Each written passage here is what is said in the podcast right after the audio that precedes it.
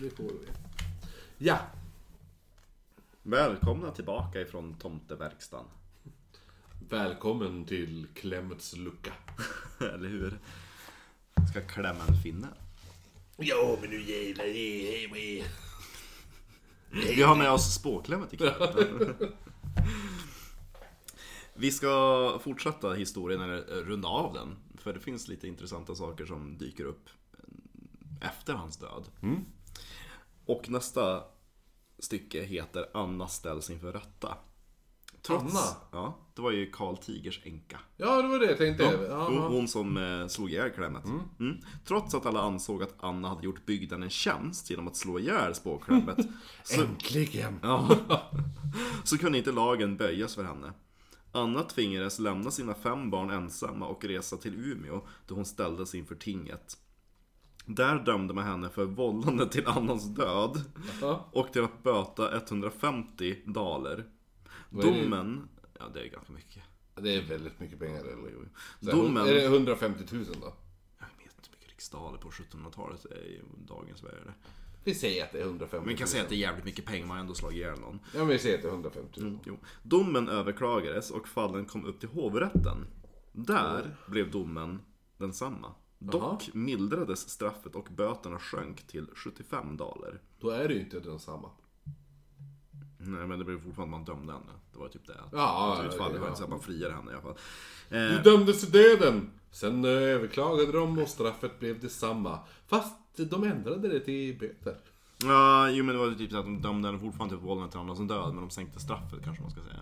Ja, ja, ja, ja, ja, men då förstår jag. Ja, Ja. ja, ja. Nej. Eh, Men 75 riksdaler var fortfarande en enorm summa pengar. Pengar som Anna inte hade. Nu är det 75 papp, säger har vi sagt. Tack och lov så gick man med på att omvandla böterna till ett fängelsestraff.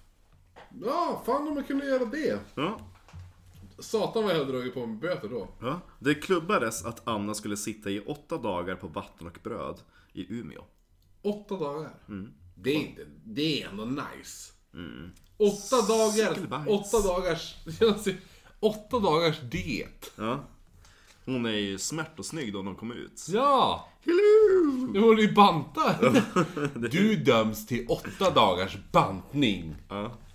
Straffet må verka hårt, men eh, det blev det inte. Alla i Umeå visste vad Anna hade gått igenom och de var överlyckliga över att, ha, eh, att, över att eh, hon hade befriat dem från sin plågoande. Har klämmet. Klämmet ja. Förvånande är då inte att läsa att i de historiska källorna bekräftar man att Anna redan efter tre dagar kom ut från fängelset. Där det tycks ha varit fest under hennes korta tid. och på vägen hem till Tegsnäset där hon bodde överöstes hon med mat och gåvor utav alla som såg henne komma. Hon är ju rockstar. Ja. Hon är så jävla mycket rockstar. Ja, jo. Ja. Minnet efter Anna och hennes mod lever kvar än idag. Hon var en av Västerbottens stora hjältinnor. Jo, Wonder Woman av Västerbotten. Ja, jo, men tänk dig det, liksom, när hon kom in i fängelset, folk bara wow! Ja, ja! Och anledningen till att de släppte ut henne efter så här tre dagar, de bara fan jag orkar inte festa mer. Vi har slut på vatten, vi har slut på bröd. Eh, det, det har gått åtta dagar. ja. Ut. Skitsamma. Eh, nu... Och de bara Anna, alltså du är så jävla snygg. Ja, jo, det är men också satan. säkert. Ja, speciellt nu efter den här dieten. Ja. Eller hur? Hon kommer ut såhär skitbakis och raglar och... Hot stuff. Ja.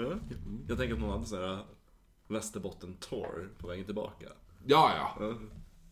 Absolut. Tour date. Ja men nästa sista stycket i kapitlet heter Vad som hände sedan. Vad hände sedan? För nu ska man begrava spåklämmet i Degerfors. Vart är det? Det var ju vintern. Ja, just det. Det var Precis. det. Ja, precis. När det var dags att begrava spåklämmet i Degerfors visade det sig vara lättare sagt än gjort. Man fick konstant byta ut hästen som drog likvagnen till kyrkan. Man körde... Vadå då? Ja, det ska få höra. Man körde slut på hela tre hästar innan man var framme. Alla hade drivits så hårt att det skummade av svett. Anledningen till att släpet var så tungt sades bero på det faktum att spåklämmets kropp varit så nedtyngt av alla de synder han begått i livet. Det är som att Margit Margarin sitter på vagnen. Ja. Det finns flera andra fall där man upplevt liknande, liksom samma sak. Ja.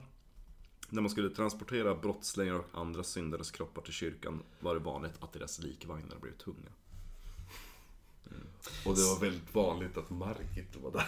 Så, Hon bara, kan jag få lyft till begravningen? ja, det är där.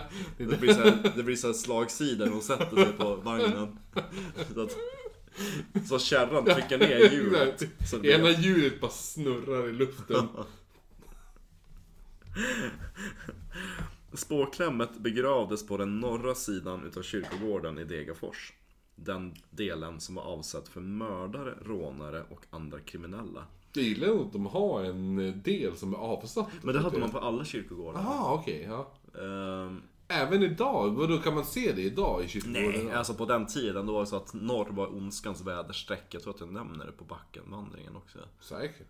Jo, jo, det gör du faktiskt. För att eh, ja, allt ont kommer från norr liksom. Ja. Mörkret har sitt fäste där så att alla syndare begravde man på den norra sidan. Mm. Ännu längre tillbaka, då fick de inte ens vila på vigd jord. Men på 1700-talet, början på 1800 Mm. då, då vek man dem väl lite grann. Eh, ja, precis. På platsen för spåklämmets grav växte det sedan aldrig något gräs. Idag är graven inte längre synlig då den ligger under den nyare sakristian. Det känns ju lägligt. Mhm. De bara, vars är spåklämmets grav? De tänker att det, har varit här claim to fame, att oh, komma och se graven som inte har något gräs på sig. Ja. Alltså de bara, när, när det väl kommer så här turistlast, de bara "Eh, Den ligger där under. under sakristian.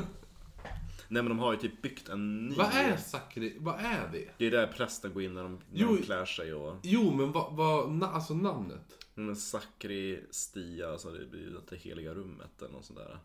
Är sakri Så är det sakra, heligt? sakrament, alltså det heliga. Men jag tänker, för jag är ju, jag är ju uppvuxen på Sakrisvägen. Är det den heliga vägen? Jag vet inte hur stavningen Ja, är. En stia liksom som svinstia. Så Ja, jo, alltså, jo, jo, jo. Ja, jo. Ja, men det är just Sakri som jag undrar. Och så lite mera, eh, alltså, jag var ju tvungen att googla rätt på så mycket jag kunde om den här historien och läsa på i arkiv. Ja. Kungliga biblioteket.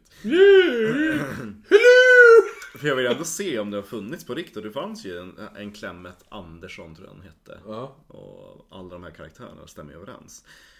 Och eh, det finns lite så här källor från Vindens kommun också som berättar om där med metallen till exempel. Sådana grejer. Eh, Karl Tigers gamla torp stod kvar på sin plats ända fram till 1914. Då sålde man det och rev det gamla huset och använde timret till brasved. Ja. Bara den gamla stengrunden återstår. Men, men, Men... det finns fortfarande folk kvar i bygden som kan peka ut platsen där på gården där spåklämmet blev ihjälslagen. Oh.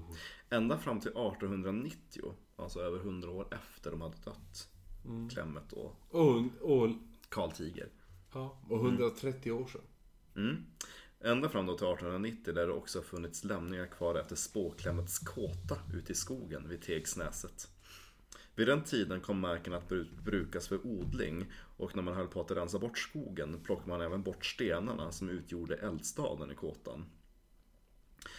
Anna, änkan, dog Ja. 1809 i Tarmvred. Hon hade då flyttat ifrån Tegsnäset och bodde tillsammans med sin yngste son. Så vid den här tiden vuxit upp och blivit en så kallad klokgubbe. Ja. För det var ju de som eh, kunde mycket med det övernaturliga och se saker och synsk. Man skulle säga att det var ju den tidens medium. Ja, precis. Ja. Så eh, det var historien om spåklämmet. ja, då har vi det. Då får vi bara skåla och eh, invänta julafton. Snart. Är vi där? Snart, snart är vi på julafton. Skål! Skål!